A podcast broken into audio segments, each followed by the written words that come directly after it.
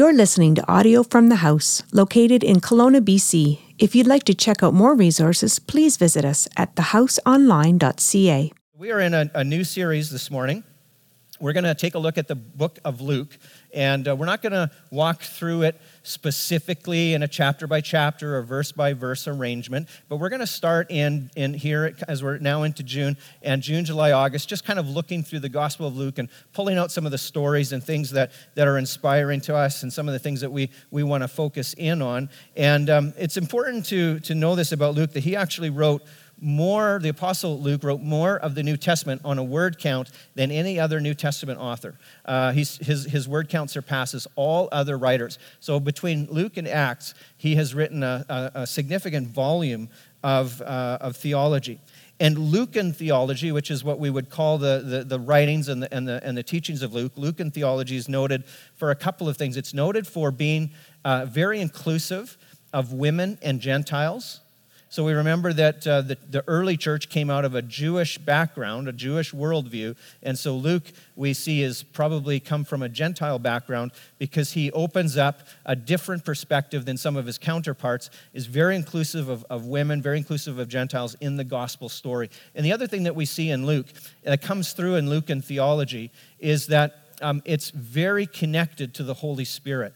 And we see this in, in Luke and Acts actually being uh, part one and part two of the same work. We know there's the synoptic gospels, which are three of the gospels that are very similar, and then there's the gospel of John, which is very unique in its stories and recordings. And um, Luke was placed in order of the scriptures in the canon with Matthew and Mark because it's a synoptic gospel. But really, it is Luke and Acts are one book, they're one work. And um, they, they tell the same story with a little bit of a different characters, but, but the same application. And so in the book of Luke, we see the story is of Jesus going out, finding the disciples, teaching them, mentoring them, forming spiritual community with them, and, and establishing the church. And then in the book of Acts, we see that that, that, that group, that community is about 120. And it really is the core of the disciples, the apostles, this group of, of 120, that um, if you remember Jesus, he's, he's baptized, and we'll look at this, and he receives the, the, the, he receives the Holy Spirit. And then we have the, the book of Acts. We have the disciples in the early church receiving the infilling of the Holy Spirit and then them going out. So, where Jesus gathered the lost, he gathered disciples and formed spiritual community and began that work the early church does the same thing where they go out and they gather the lost and they begin to build spiritual community in Judea, Samaria, and the outer ends of the earth. And so they're a mirror story of one another. And what we see are the things that Jesus teaches and models and walks through in the life of the disciples in the book of Luke are the things that they apply and they learn from and they use as they begin to live out their life in Christ in the book of Acts. And so there are some significant things here. So we, we want to start this morning. I want to just have a, a really quick look at, we're, we're going to focus on more from the, the adult point of Jesus this morning, not looking at the early part of Luke, is uh, foretelling of his coming, uh, his, the, the nativity scene, the childbirth, the stories of, of as a young boy in the temple, those things. We're going to look at the, uh, the beginning when the baptism of Jesus happens, the water baptism, which is one of the first things that he does, or the first thing he does as an adult. And it says this it says, One day when the crowds were being baptized, uh, this is by John, uh, Jesus himself was baptized. As he was praying, the heavens opened and the Holy Spirit in bodily form descended on him like a dove. And a voice from heaven said, You are, are my dearly loved Son, and uh, you bring me great joy. So the, the baptism represents a dying of self, a dying of, of living life uh, according to own terms, and a denying of self and yielding, uh, yielding oneself to the Lord yielding oneself to, to God's call and God's ministry and the agenda of, uh, of, of God the Father.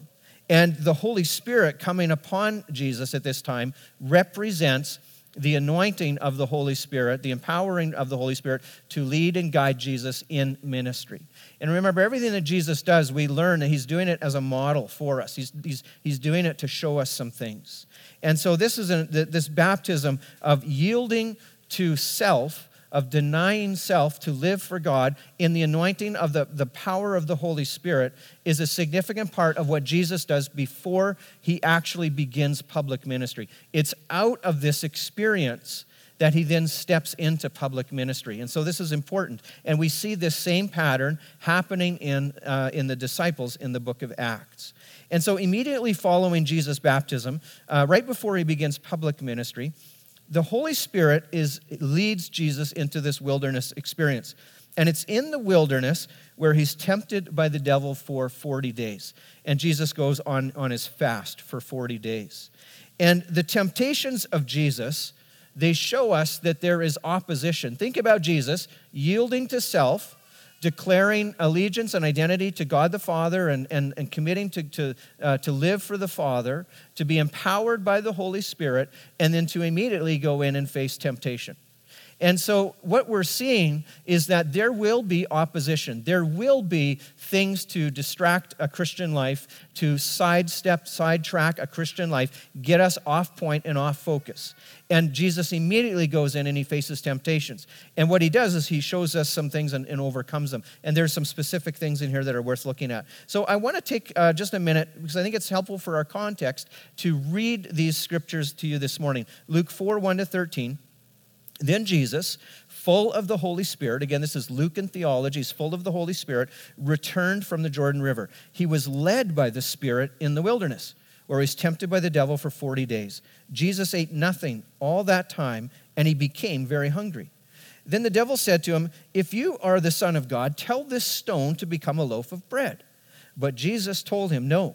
The scriptures say people do not live by bread alone. Then the devil took him up and revealed to him all the kingdoms of the world at a moment of time. I will give you the glory of these kingdoms and authority over them, the devil said, because they are mine to give anyone I please. I will give it all to you if you will worship me. And Jesus replied, The scriptures say you must uh, worship the Lord your God and serve only him. And the devil took him to Jerusalem, to the highest point of the temple, and said, If you are the Son of God, jump off.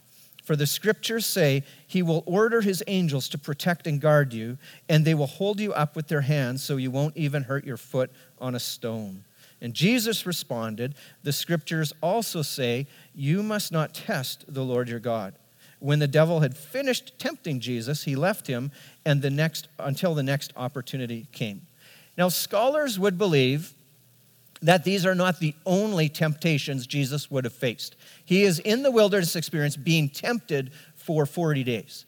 And likely he was tempted outside of just this 40 day experience. But we are given these specifically for a reason. And looking at the temptations Jesus faces, it's my conviction that they're a prophetic warning to specific temptations that we in the church need to be aware of, that we need to be careful of. And in the same way Jesus overcame them and entered into an effective ministry of the Holy Spirit, as the same way the early church had to overcome them, the same way we have to overcome them in order to have and live in an effective ministry of the Holy Spirit with, uh, with the kingdom of God today. And so the first temptation is what I would say is comfort. And um, the meaning of this first temptation is again best understood in the context of remembering that Jesus is being tempted during a 40 day fast. And it, Luke 4.24 says, Jesus ate nothing at all the, the, the whole time and he'd become very hungry. Then the devil said to him, If you are the Son of God, tell this stone to become a loaf of bread. But Jesus said, No, the scriptures say people do not live by bread alone. So Jesus is very hungry. And the temptation of bread will make everything seem better. It will comfort him. It will comfort his discomfort. It will take it away. It will take away the pains and all, and, and it will make everything good again. Now, the longest I've ever fasted, and I know some people have fasted for 40 days. I know people who have done that. I know people who have done that uh, more than once. The longest I've ever fasted is, um, is 10 days. And um, I've had, no, I had nothing but water during the day. And at night, on, on the fast that I did at night, I would take a, a, pot, like a big soup pot, and I would just throw in some, some vegetables, just some like some celery and some whatever, and just boil it for a bit, just to get some nutrients into, into the water and kind of scoop out the veggies. And, um, and then I would have that at, at night and, and uh, you know chill it down. Sometimes I drink it warm because it felt a little bit different, and, and I would and I would drink some of that that broth. It was incredibly bland. Um, didn't have seasoning in it. You know, there was no vegetable seasoning or anything. It was just the vegetables. But it just it, it, it did have a, a few nutrients. I'm not sure that was cheating or not. But let me tell you, the little tiny bits of vegetables that would sometimes get in your mouth were heavenly. And, um, and I, you know, it's almost like, and this is, this is a little bit, this is a little bit disgusting, okay? But you know when you eat a really good big meal and you get something caught in your teeth and you pick it out and flick it? Okay, I was saving those little bits and eating them. Like the, the, just the little tiny bits of, of, vegetable that had come off in the broth, I would get one in my mouth and just, mmm. And you know, when your, your body, when you're on a fast, your body will tell you that it's hungry. It's like it announces to you, What are you doing to me? Have you forgotten about me?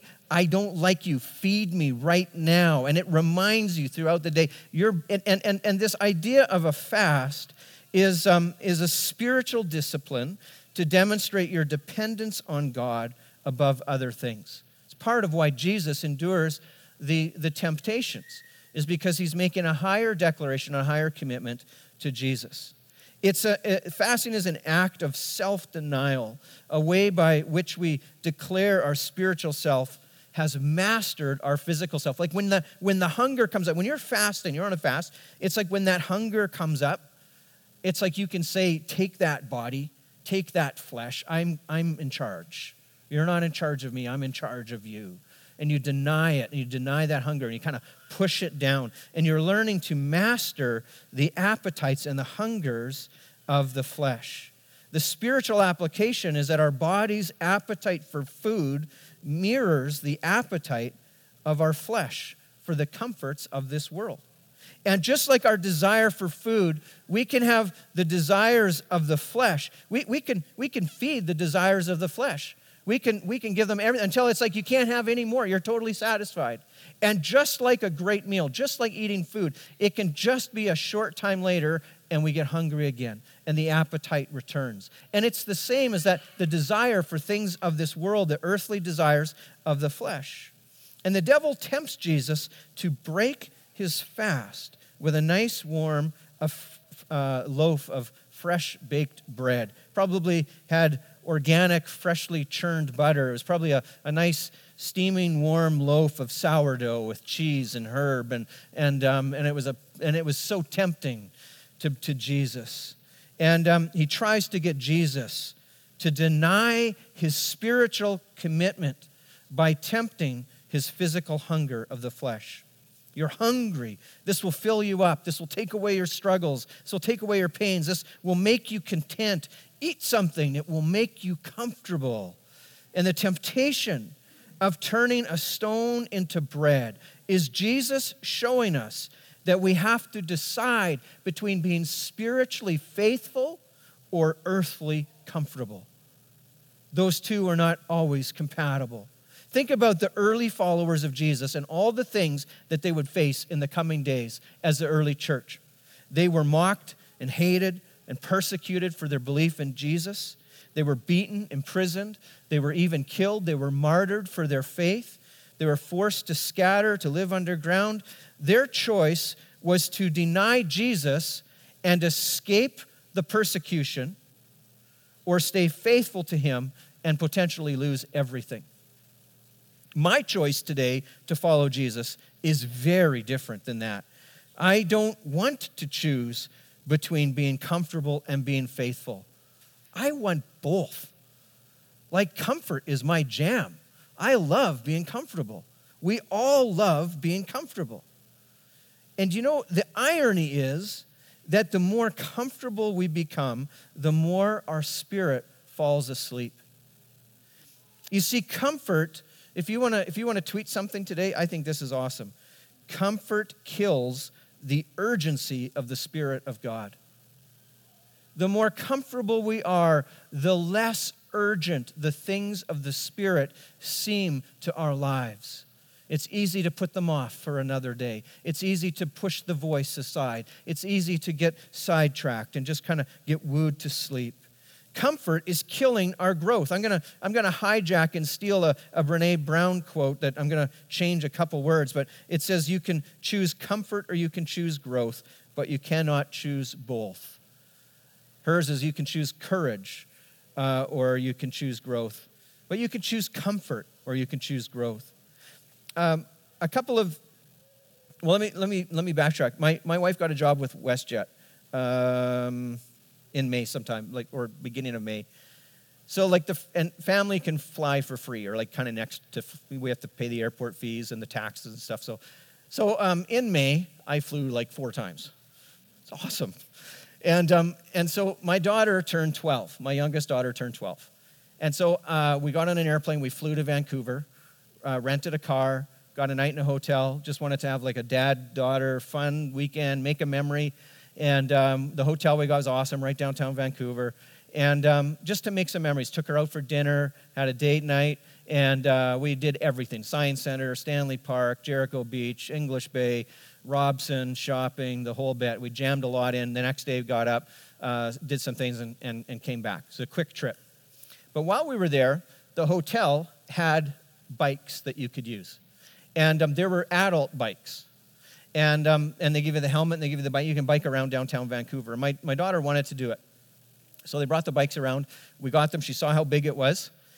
And she realized it was a little bit of a different kind of feel. It was harder to kind of balance. And she felt way, she just felt insecure. And then all of a sudden, it's like the noise and the rush of the downtown Vancouver traffic and the honking and the big tall buildings. And it, I think it all just hit her. And she was like, I don't want to do this. And she had looked so forward to. She wanted to do it. And she's like, I don't, I don't want to do it. And so I had to, as a dad, I had to find that happy medium between encouraging her and being patient with her and at the same time helping her learn that she can do this. Helping her find the courage helping her find the, the you know the, the, the ability to get through her fear to get through her anxiety. And so this this girl has never been in like hardly spent any time in a big city like vancouver and uh, certainly never rode up you know when we do a bike ride I'm, I'm good for like one bike ride a year. And uh, it, it's like on Mission Creek and it's downhill one way. And then Ange picks us up in the minivan at the other end and brings us back with her. And, um, and so it's a trail. It's, you can come and go and wiggle. And it, but when you're on a street in downtown Vancouver, it's a different story. And it's intimidating. And I could tell she was so afraid. And so we, the, the, the hotel had this little back alley strip and I said, I tell you what, why don't we just walk? Why don't we just walk the bikes? Why don't we just ride the bikes together? Why don't we just spend some time? And we just, we just, I was so patient. I was so proud of myself for being patient. And, um, and, and we just, we just rode up and down and turned around and learned how to balance and turn and learned all the diff because it's a big bike and it's different. It's got the handbrakes and shifting gears and, and all that. And, um, and after a couple minutes, she's like, okay, I, I, I, can do this. We can do this. And so then we went on this awesome bike ride downtown Vancouver. We went for cappuccinos and croissants to Cafe Artigiano, and we toured around. It was awesome. It was a great memory. And, and she, she did it. She overcame her fear. But you know, there's something I learned about the Father's presence and the Father's love and being, being a father and, and understanding something in that moment that the Father's presence is not designed to just make us feel comfortable and woo us to sleep and just help us to be safe and help us. The Father's presence and spending time with the Father is to give us courage to get up, to keep going, to keep trying, to try harder, to not quit, spending time with the Father, being in His presence, being with Jesus, is about giving us the courage to try something new, to grow. And the more we spend time with Jesus and the more we're with the Father's love and the Father's presence in our life, the more it helps us kind of be pushed out of the comforts of the nest to try something new because the Father is there. The Father believes in us. The Father is helping us. The Father is patient, is loving, is encouraging, is leading us forward. And throughout the history of the church, we have wrestled with the temptation to be comfortable. When Jesus resisted the temptation of the bread, he's modeling to the church don't get too comfortable. Another is the temptation of the kingdom. Luke 4 5 to 8 says, Then the devil took him up and revealed to him the kingdoms of the world in a moment of time. I will give you the glory of these kingdoms and the authority over them. The devil said, Because they are mine to give to anyone I please. And I will give it all to you if you will worship me. And Jesus replied, The scriptures say, You must worship the Lord your God and serve him only. So Jesus is, is there. The enemy takes him up. The devil takes up Jesus and shows him all the kingdoms of the world, promises to give all of them to Jesus if Jesus will just bow down and worship the devil. And the lesson here is that every kingdom we choose, every kingdom that you choose, comes with a king that will demand our affections and our loyalty. You cannot go to a kingdom, you cannot build a kingdom without having the loyalty and, and, and commitment to the king. Jesus is teaching the church that we have to choose between building the kingdom of God or building a kingdom here on earth. And you know what? We can't have both. We can't serve two masters. Having one king, having a faith in one king, means we are a part of one kingdom. We are building and serving in one kingdom. And throughout uh, the history of the church, we have been given into the temptation to build our own kingdom. And as a result, we forsake the loyalty to the King of Kings, to our first king. I spoke part of this uh, a couple weeks ago. If you missed it, it was a great talk. Um, it's on the web- website as a podcast uh, about the kingdom of God. And um, I'll just I'll just briefly say this uh, on this point that when when the church aligns itself to government and political affiliation, it will end up serving the interests of an earthly empire with an earthly king for an earthly agenda. Brian Zahnd, author of Sinners in the Hands of Loving God, says the kingdom of God is antithetical to the political interests of a military and economic superpower. And every time, here, here's, a, here's a blunt statement every time the church gets into bed with a political alliance, we will defile ourselves and corrupt the beauty of the gospel. Because we end up trying to take the kingdom and the gospel to serve a human agenda. And we will defile the beauty of the gospel. The early church had to decide between being faithful to God or being faithful to the Roman Empire. You see, the Roman Empire didn't care about the early church's belief in Jesus. The Roman Empire cared that they were being faithful and honoring another kingdom that was not the kingdom and not the empire of Rome.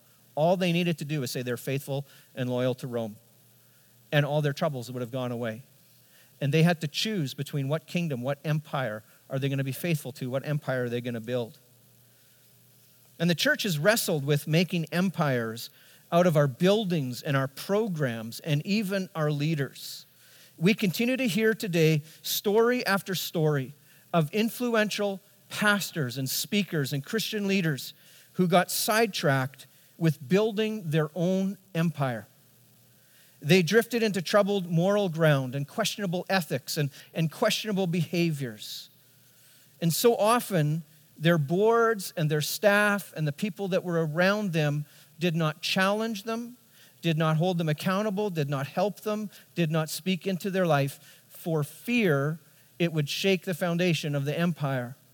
For fear it would stop the money, it would, it would cause conflicting stories, and that um, it would risk hurting the empire that they were building. And you know, eventually the problems always seem to come out, and the damage is so often greater when it comes out later than if it could have been fostered and pastored and, and dealt with in a mature way with, with people who love and encourage the leader and walk with the leader and help him. But instead, it goes on and it goes on and it goes on, and then it blows up. And the collateral damage is huge. So, I've, I've been making some blunt statements in some of my talks lately. When, when a church or ministry has to compromise its standards to protect a leader, to keep the money coming in, to pay for the staff and the buildings and the jets. The church is no longer building the kingdom of God, they are building their own kingdom. They are building their own empire.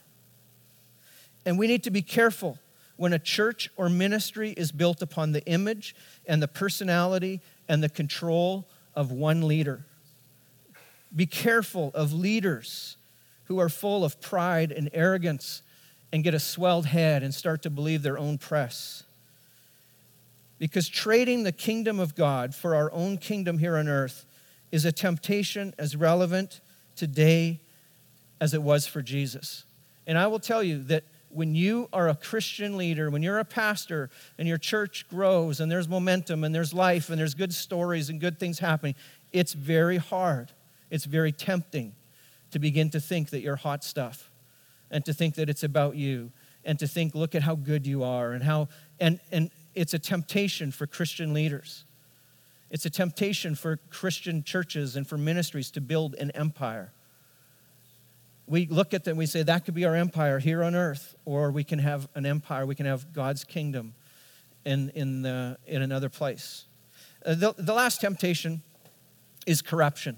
Luke 4 9 12 says this Then the devil took him to Jerusalem to the highest point of the temple and said, If you are the Son of God, jump off, for the scriptures say he will order his angels to protect and guard you, and they will hold you up for their hands so, so that you won't even hurt your foot on a stone.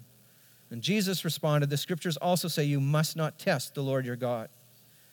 It's interesting to note that two of the temptations Jesus faces involve a demonstration of the supernatural power of God.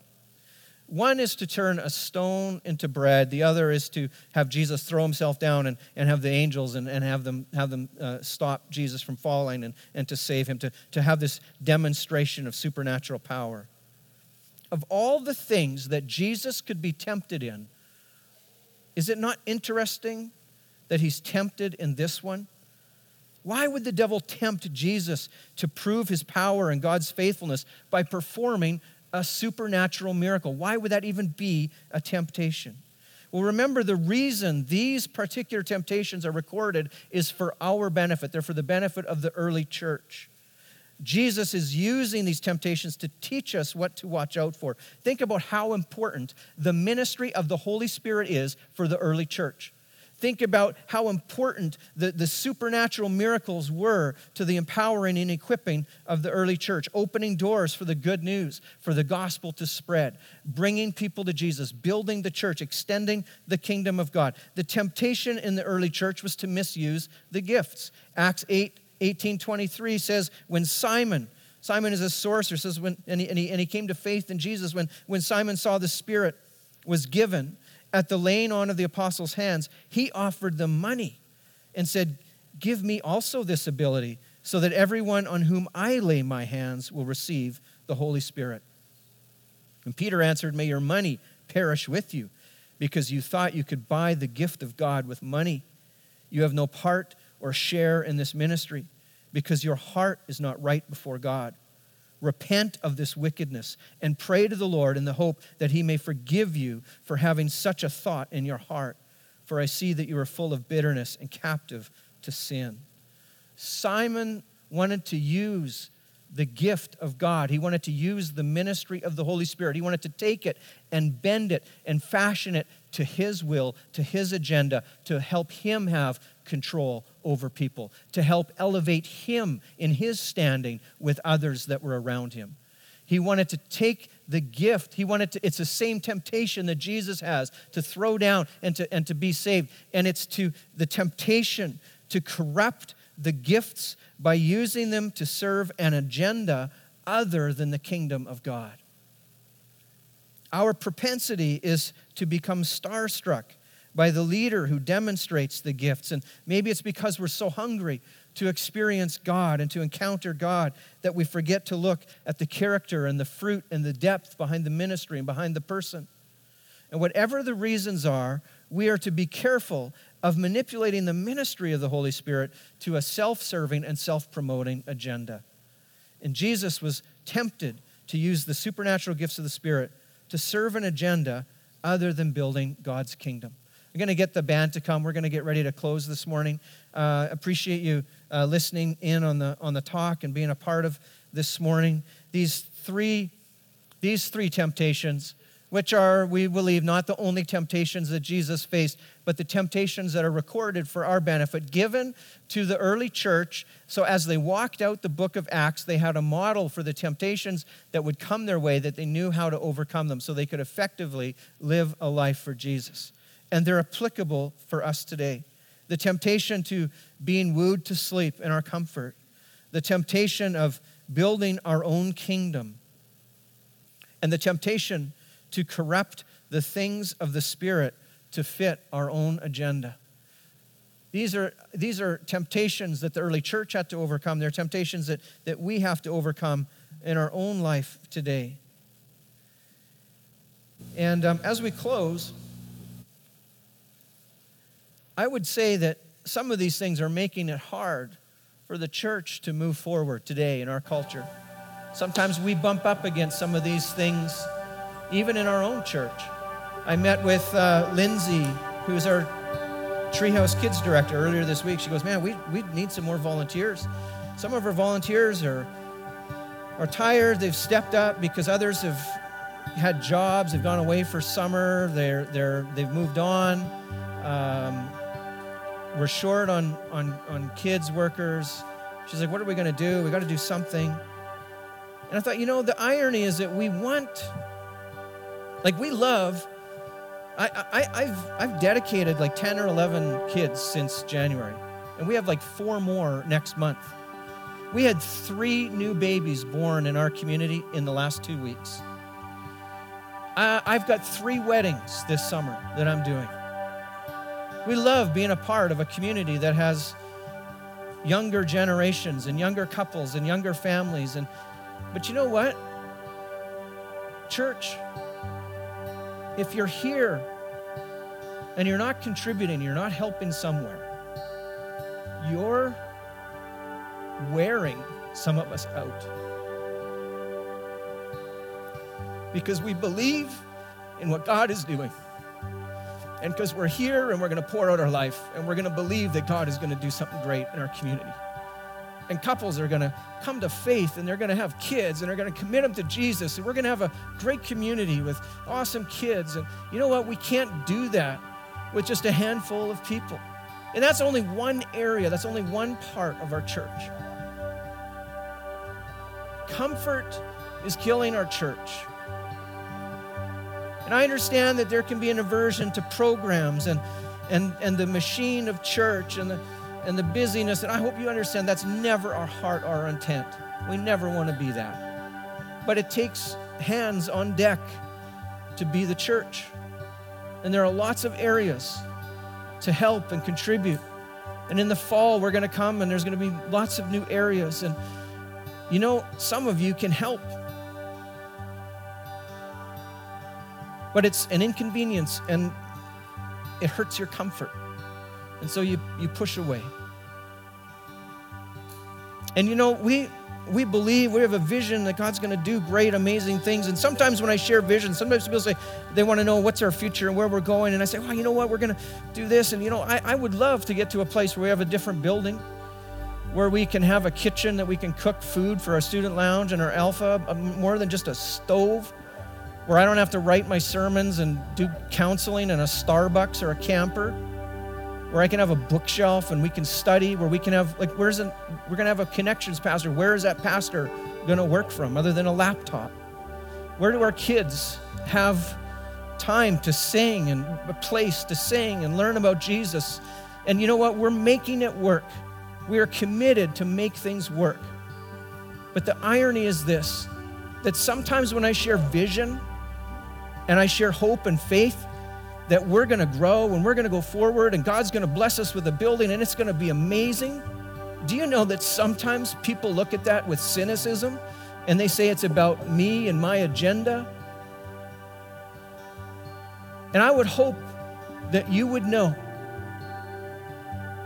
that our hope for the future is for a great, amazing, healthy community of people, not to build our kingdom. I don't want to build our kingdom. You know what? If if our church grows and has more success and more life and moves forward, and it corrupts my heart, then keep me small, keep me where I am. Because I would not want to be a part of a tragedy and of a bad story. And so we protect one another, we encourage one another, we walk with one another, we believe with one another because we don't want to build our own kingdom. We want to build the kingdom of God. And we want to experience the things of the Spirit. We want to be open and receive the things of the Spirit, not make them about our agenda, but make them about God's agenda. Would you pray with me? Lord, I thank you for this community. I thank you for this church. I thank you for our young families and our couples and those that are engaged and getting married this summer, those who are having kids. Lord, may they find friends, may they find community. Jesus, for our young singles, our, our young professionals, I pray, God, they would find community and find life and friends and, and just a great life, blessing. And Jesus, for all the stretching we have to do in faith to have enough finances to move into the future, to do what we're called to do, to be who we're called to be. Lord, we trust in you. Let it not be about our kingdom, but about your kingdom. And help us to covet and to value the presence of God in our community and not take it for granted. I pray, Lord, that you would open our hearts to receive more of you in the coming days. In Jesus' name. Amen. Thanks for listening to audio from the house. For more information or resources, visit us at thehouseonline.ca.